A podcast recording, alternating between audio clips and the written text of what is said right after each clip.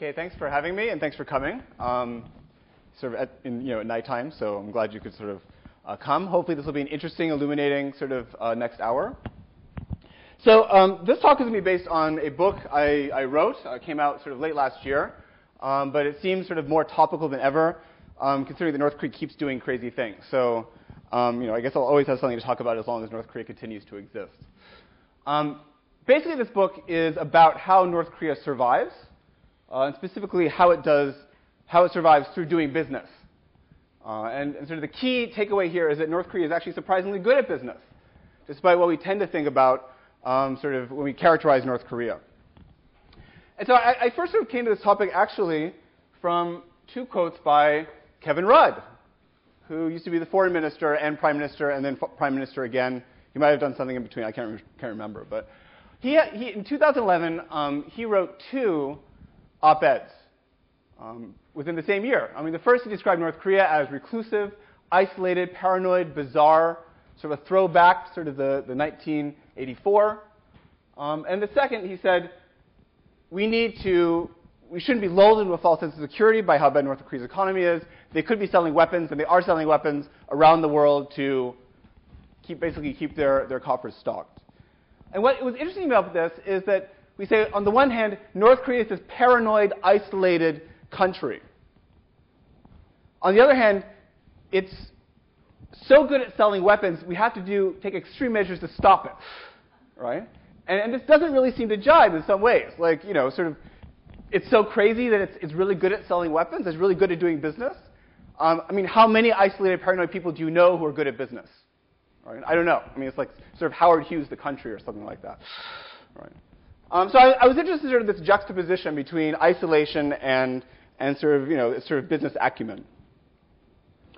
So, I mean, I'll sort of take you through a little bit about how I did this research, sort of what the conclusions are, uh, give you some examples about how North Korea does business, how it actually gets what it wants. All right. Um, and we'll sort of take it from there, right? So here we have the Korean Peninsula. Here's North and South Korea.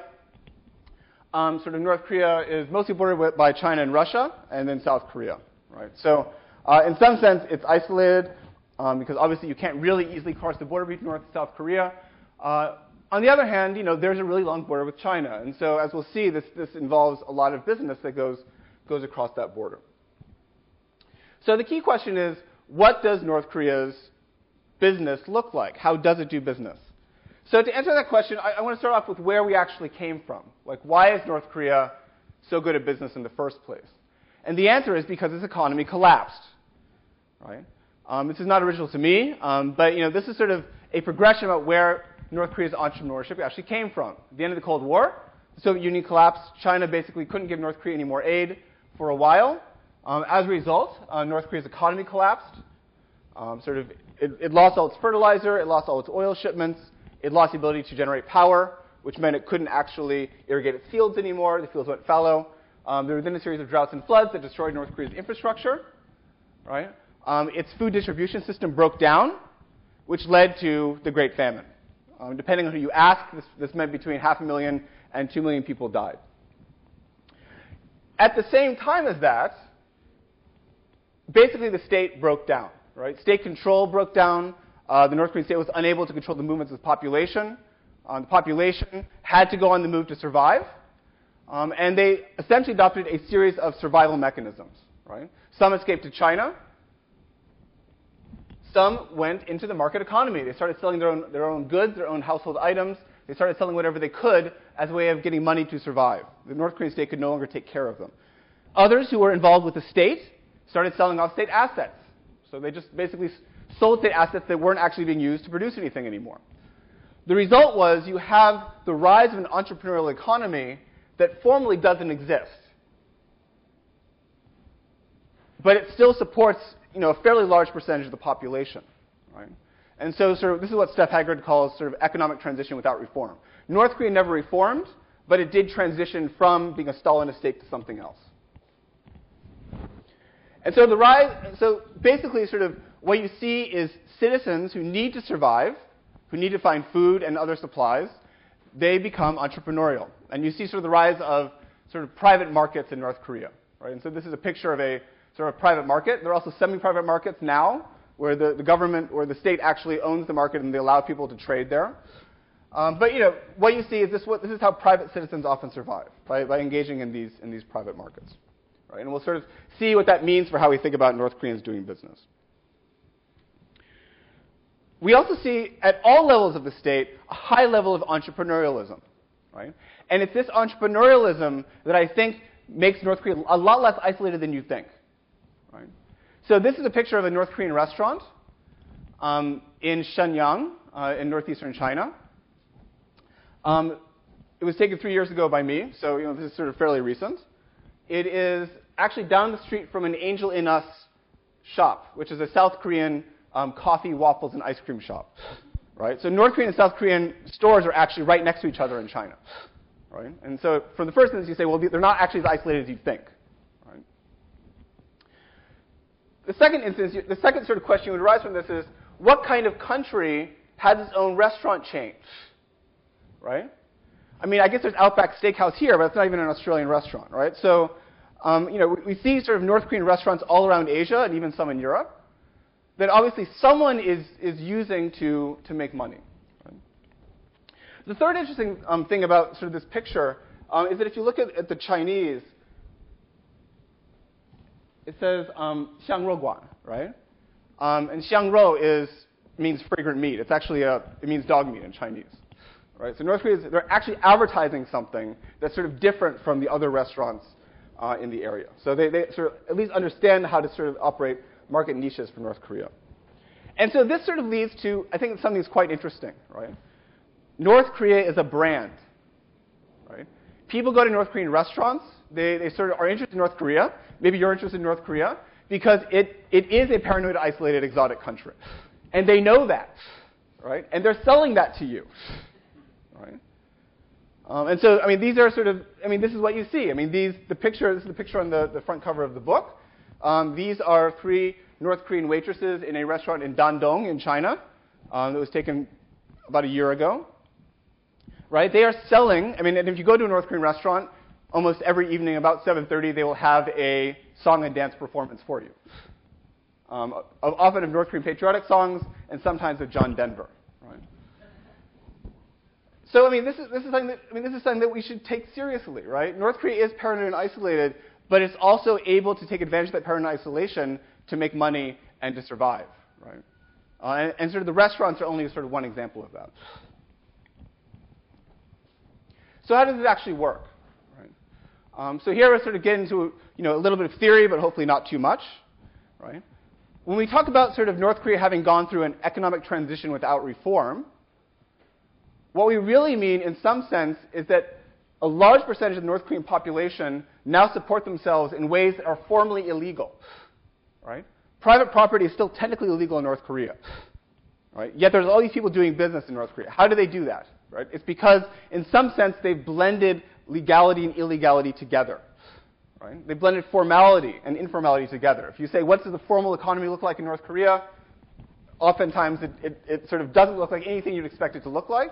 Um, and the informal economy is actually what's powering um, the country's growth, such as it is. At the same time, as we'll see, the idea that the state is doing this is, again, not necessarily true. A lot of non-state actors, private businesses, are actually operating as if they were public businesses. And in fact, they look like public businesses. Right? So what you see is a situation where North Koreans are basically doing business by being adaptable, by being opportunistic. They will sell anything and do business in any way they can. And by being very ambiguous, right? You almost can think of the entire economy or the entire country as operating in a twilight. Right? The things that actually work don't officially exist. The things that, that don't work are what you see before you, right? And but somewhere in the middle is what is how people are actually operating. Right? I mean, I mean in the Q and A we can say this helps North Koreans survive. It's not quite very good for foreign investment, um, which is why North Korea is probably not a good foreign investment opportunity. Um, but it, it is a situation where they've actually become really good at doing this kind of business, and we'll see examples of this. Okay, so just to give you a sense of, of how this works, we can think of five different kinds of economic actors in North Korea. Right? At the very lowest level, we have private traders, the people you saw in the markets. They're just selling their goods, selling excess vegetables, um, selling whatever they can, selling sort of imported goods from China. They do business in, in North Korean won or in hard currency. um, which here is defined as anything that's not North Korean won. Um, and they're sort of at the low end. Some of them are, have gotten wealthy, but in general, they're just low-level private people. Right? At the at the at the center, you have the central state, right? Kim Jong-un and the the sort of the elite companies that support him, right? And you know, to a certain extent, this is you know what you would expect, right? They will do, do his bidding. They were they are the ones who sort of sell North Korea's weapons. They're probably the ones that um, Kevin Rudd was talking about when he talks about sort of North Korea selling its weapons. But then in the middle, there's this whole, again, twilight area, which is in some sense where a lot of the action is going on for how we think about North Korea. Right? One of the things that North Korea is, has done, and this is where it departed very early from sort of Stalinist dogma, is, is sort of decades ago and sort of ramping up over the past twenty years, it basically established state trading companies that were empowered to go out and make money in any way they could. Right? Um, they, they, got some, they got permits to be able to sort of sell things from North Korea. Um, they sort of would be able to import things from, uh, from other places. Uh, and oftentimes when you hear, a, um, hear about a North Korean businessman being arrested in, say, Malaysia, for example, uh, which just, was just again in the news, um, it's probably employees of those companies that we're talking about when we talk about North Korean businessmen. Right? They are state companies or public companies, but the way it works, as we'll see, is as long as they can, they can get the quotas, as long as they can meet the profit margin for Kim Jong-un, to a certain extent, they're free to do what they want beyond that. In the middle middle, we have hybrid entities. Right? And these are entities which are often state officials going and doing their own business, um, sort of making money on the side, right? Selling off state assets. Right? Um, sort of a couple of years ago, I read an article about basically state officials uh, making crystal meth on the side. Right? Um, as a way to raise money for what they were supposed to give to Kim Jong-un. Um, but you know, there's also these, these sort of what are essentially private companies. They're private entrepreneurs. They want some legal status, but private companies are, are technically illegal in, in North Korea. So they basically buy the status. Right? Um, you say you go to a state official and you say, if you protect me, if you register my company as a state-owned company, then I'll give you a portion of the profits and a fee, and sort of you appoint me as the manager of this of this company. So it's really a private company that looks like a public company, right? And if you have enough money, you can even buy a public position, right? So in the book, you know, I talk about uh, someone, you know, sort of me and my research assistants talked to, who had gone to the trouble of buying a um, a colonel rank for one of his associates in North Korea for one hundred thousand U S dollars. That's how much it costs. It's a going rate if you want to be a senior officer in the military in North Korea. Right? And once he got, once he, his sort of associate now had a colonel rank, he could use it to protect this private businessman uh, in whatever he did. So this leads us to sort of see how North Koreans survive, right? And, and we can think, we can sort of think of, you know, from the bottom all the way to the top, right? If you were talking about regular citizens, the average person on the street, right? First of all, in general, they're not doing very well. Malnutrition is still pretty bad in North Korea. Right? Oftentimes, if they're doing business, they're selling goods, whatever they can, in private markets, or maybe even in sort of public markets, depending on, on the city. If they have family connections in China, they can trade it with China. Uh, and one of the interesting things here is that you know, North Korea actually, again, is not as isolated as you think, precisely because there are so many family connections on both sides of the border. Um, and again, sort of regular citizens can pay off state officials for official business status, right? So again, often, often what we think of state companies are actually private companies that are, are paying off state officials. Then we have sort of these lower-level state officials, right? They're the ones who collect the money. They're supposed to pass the money up the up the food chain, so to speak, to their to their um, superiors. Right? Um, they they will protect private businesses for a fee. They will run their own businesses on the side, um, but basically they are using their state status as a way to to survive. Then we have higher-level state officials who can, you know, collect fees from lower levels of the government, and again, sort of pass them up the up the chain. Um, they're the ones who can get state trading company rights and then sell what they what they can. Oftentimes, you are if you don't have if you have the right to sell something and you don't actually have the ability to sell it, you can lease that right to another company, which then can then use your quota. And so you end up with a system that's almost like a market in trading rights in North Korea. And then you have Kim Jong-un himself, who, who sort of, you know, collects money from all the rungs. sort of below him, right?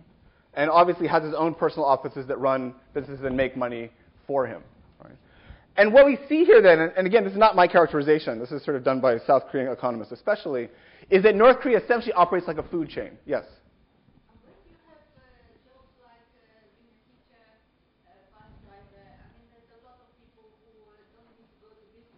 Right, yeah. Right, I mean, this isn't the t- totality of North Korea's economy, right? These are people who are not otherwise able to support themselves. Right. Right. Well, I mean, it depends on it depends on who you ask. Obviously, I mean, one of the first things you would we should take away from this is that numbers are never really going to tell us that much in North Korea.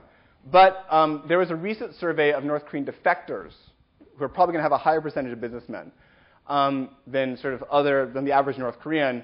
And about seventy percent of them had made some sort of money from side businesses before they came to South Korea, right? So, in, in some sense, if you want to survive, you can't just survive on your on your government salary, right? It's like one dollar a month.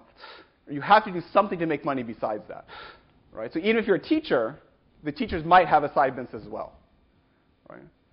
Um, I mean, that's sort of the that's sort of the issue here. You you you cannot simply survive unless you're at the very elite of society, simply by, by sort of what the government gives you. Right.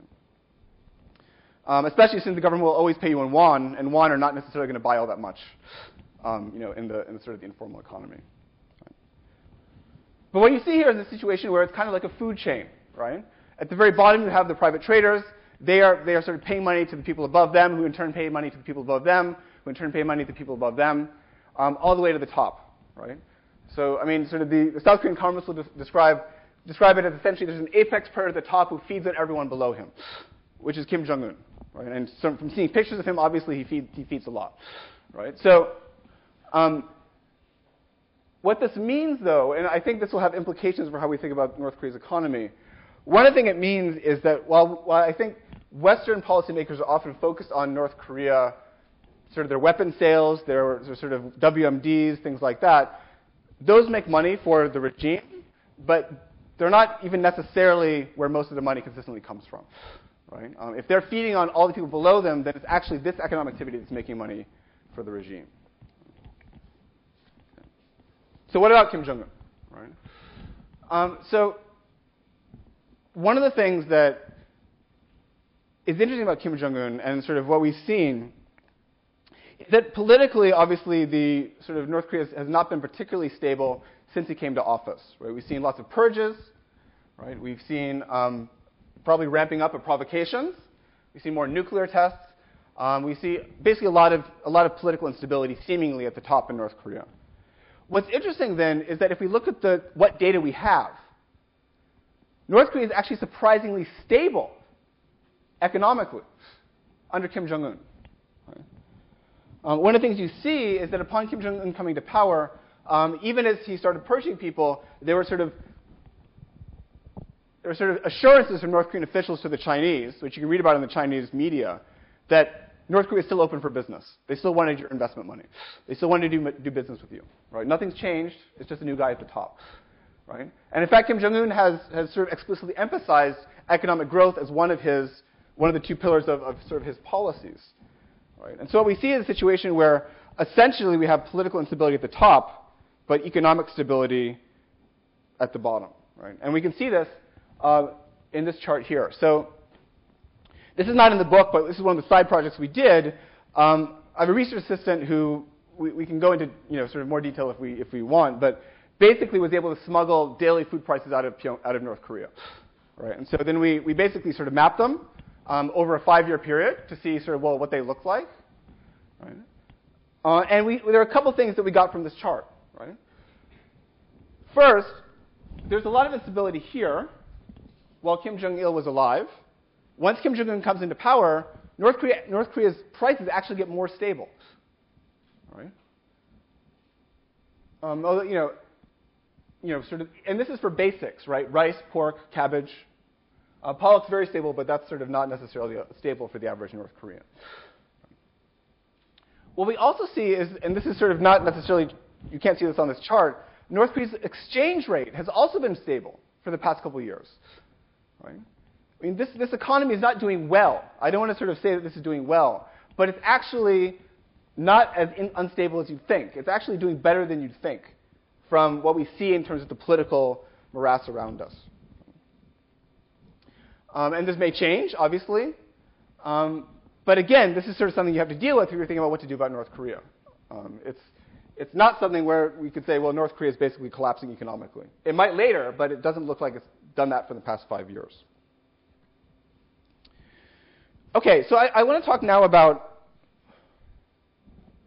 about how sort of these trade networks actually work, right? So this is Dandong on the left of this picture, and Sinuiju is on the right in this picture. Um, you can tell which one is North Korea. Um, Dandong is the, is the sort of major trading point for North Korea's formal trade um, between China and North Korea. Uh, and Dandong itself has gotten very wealthy from trading with North Korea. Um, uh, so there must be something to trade there, right? Even though you know, Sinuiju itself is not necessarily looking as wealthy. So the question is, well, what's going on? And how are these trading networks work between these, between these two cities and between these two countries? Uh, and this doesn't go up to all the way to two thousand sixteen, but we can see that trade between China and North Korea has been increasing. It's dropped off a little bit over the past three years since this, this slide was made, but in general, trade with China is going is sort of has gone up um, on a year-on-year basis for a while now. So again, it's not like North Korea is, is super isolated. We can also see the bridge between China and North Korea. Right? Um, this is, again, the bridge that is sending goods over to North Korea. These are, are trucks full of tires that are being delivered to North Korea. Um, there's also a railroad bridge so for the train that goes between um, Shenyang and, and sort of uh, Pyongyang. And again, so North Korea is doing business with China. Right? Um, it's not necessarily doing business all that efficiently. Um, I, didn't, I don't have a picture here, but there's an unfinished bridge several miles south of here, which is designed to be a much better bridge than this one, um, that the Chinese finished and the North Korea never built a road to. So it actually ends in a field in North Korea. Right? They built a city next to that bridge called New Dandong, uh, which is supposed to have almost a million people in it. It has no one. So obviously it's a bad place to buy property. Um, and so in, in some sense, yeah, we don't want to overplay this. Right? But, in, but North Korea is trading with China, and we are seeing trade go back and forth. So how does that work? Okay, so this is a building in Dandong. It is an utterly unremarkable building. Right? It looks totally ordinary and boring. Right? Um, there is a North Korean restaurant in the, in the first floor of this building.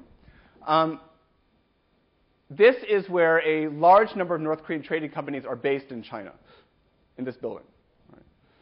Um, and this is, how, this is where they physically do business in order to, in order to acquire the things that North Korea wants to either support its, its sort of weapons of mass destruction programs or just sort of build its economy. So in the course of sort of doing research for this book, I, I essentially went and I sort of talked to Chinese businessmen who are doing business with North Koreans. Um, and, you know, after several bottles of baijiu, they were willing to talk to me. Um, so from what I remember, which is hazy oftentimes, um, you know, they would tell me how they do business with, with the North Koreans. And so this is sort of one sort of flow chart for how North Korea acquires what it wants. Right? And I should say, this is for both legal and illegal items. Right? They're not different. The, the ways in which North Korea gets what it wants, whether it's sanctioned or not, is not actually different. Right? So, so in that sense, we're not really talking about some sort of separate network that, that deals with weapons and separate network that deals with, you know, sort of Hello Kitty dolls. Right? They're the same people doing the same things. So say I'm a North Korean trading company. I have an office in that totally unremarkable building in, in, in Dandong. Right? I want to buy something from, from China. Right? I contact a Chinese trading company, usually through personal contacts, right? And I make the order. Right? The Chinese trading company will then go to its suppliers and place the order, often in China, often in Southeast Asia. Um, And they will sort of then have it, you know, sent to sent to sort of northeastern China. From there, they can then get it through Chinese customs with a bribe, um, and, which then brings it on to North Korean customs, who, who then sort of eventually sort of get it back to the North Korean buyer. Right? And this is, this all seems very, you know, fairly sort of pedestrian. The question is, how do you actually pay? Right? So if you're North Korean, how do you pay? I mean, many of the sanctions that have been put in place especially the past couple of years, are financial. The answer, having talked to these Chinese trading companies, is that North, Korea, North Korean banks have branches in China, or at least they did a couple of years ago. Um, they are unmarked, again, in unremarkable buildings, but if you're a trading company, you know where to go to get your money, right? Um, they will have shell accounts all over East Asia, in China and Southeast Asia, that you can access.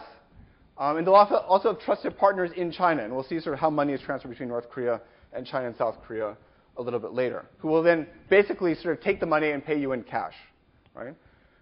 I should say that the trading companies themselves, the Chinese trading companies, also have shell companies, right? So oftentimes you have two shell companies that deal with each other, right? Shell companies, you know, all the way down. It's like turtles, right? Um, and so what we see is a situation where there's this complex network of trading companies that are doing business with each other, that are sort of covering for each other.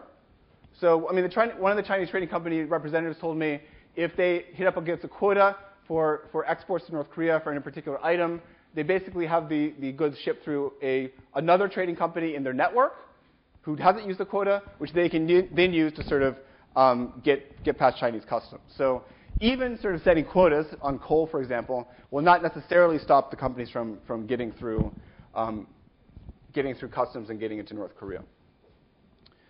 All right. And so it's sort of this situation here, right? One of the lessons you can take away from this, and we say, well, how does North Korea get what it wants, whether it's regular items or whether it's missile components? The answer is they have someone else do the work for them. I mean, that's the basic idea, right? What better way to get around sanctions than, than, than by not being involved at all? Right. Right. Um, and so, you know, in some sense, this is this is... again, how it works. And if you look at the most recent U N report um, that sort of looked into sanctions violations as of last month, this, this general pattern still holds. Right? And you can see this, right? So this is a map of the routes that um, basically dual-use items, sort of weapons components uh, for missiles and sort of nuclear weapons uh, and chemical and biological weapons, um, were shipped to North Korea over the past thirty years. Um, and what you can see is that North Korea has a series of countries that, that these items go through. I mean, some of them are shipped directly to North Korea, although recently that's sort of been less the case if we were to look at this only in the past five years, right? But over the past thirty years, North Korea's had a series of countries that basically do its work for them. Many people are surprised that the first country that was actually helping North Korea was Japan, right?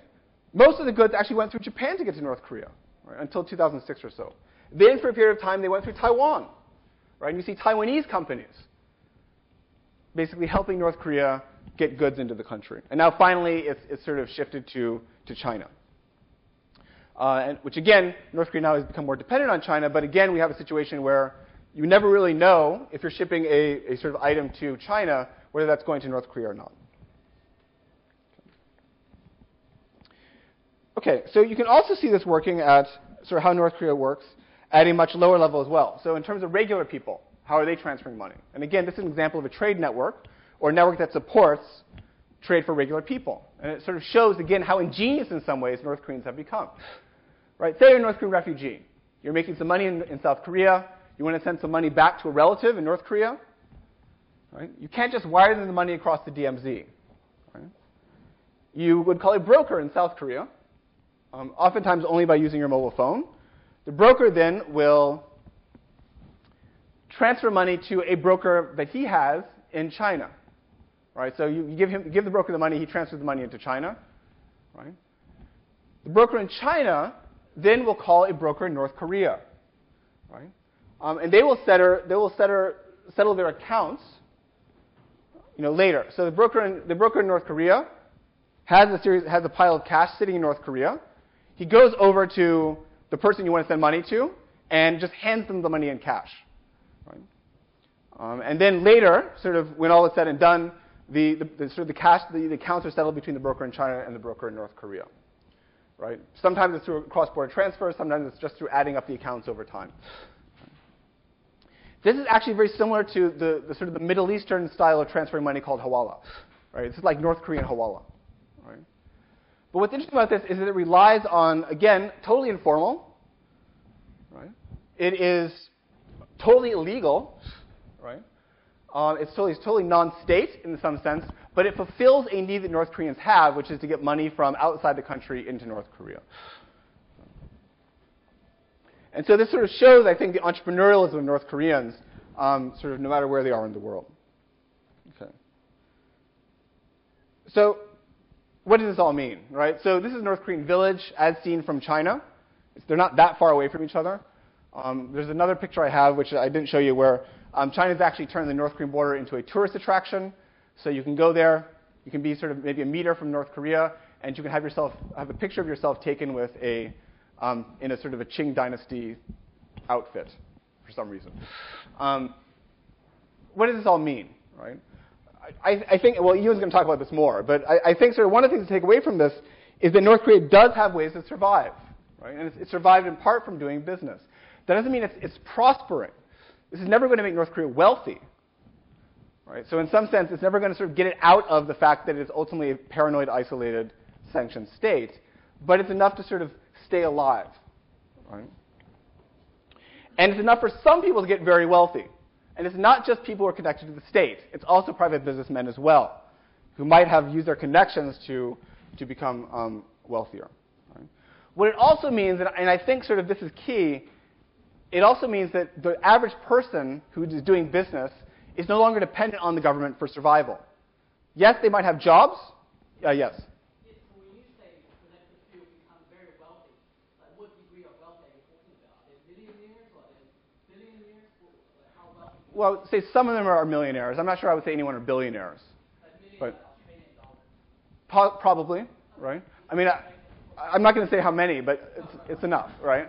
Um, some of them are very wealthy, some are not. Otherwise, most people are just scraping by, which is true of, of any of any economy, right?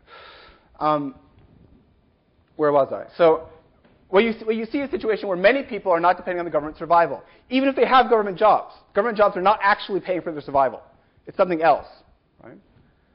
And it, but, and you say, in some ways, you would say, well, this means the gov- people can rebel, perhaps. But the flip side of this is the government itself no longer feels that they actually need to cater to the population to survive, right? It used to be the legitimacy of the state in North Korea was partly based on the state taking care of you. The state doesn't even pretend to take care of you anymore, right? So in that sense, you say, well, hurting the population no longer is, a, is necessarily a concern for Kim Jong-un, which I, I think should give us pause when we think about um, trying to sort of separate Kim Jong-un from the population. What it also says is that Kim Jong-un is He's not, he may not be, and again, numbers not really a useful figure here, but he may not be as dependent on what we think of as sanctioned stuff as we'd like to think, right?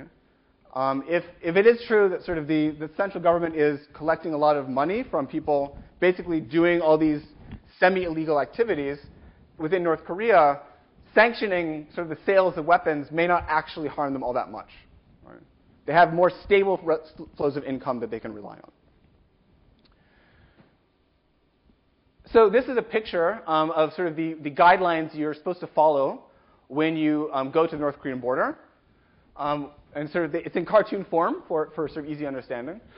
Um, and so one of the pictures here is um, that if you're in a boat in China, you're not supposed to throw things over to the North Korean side, right?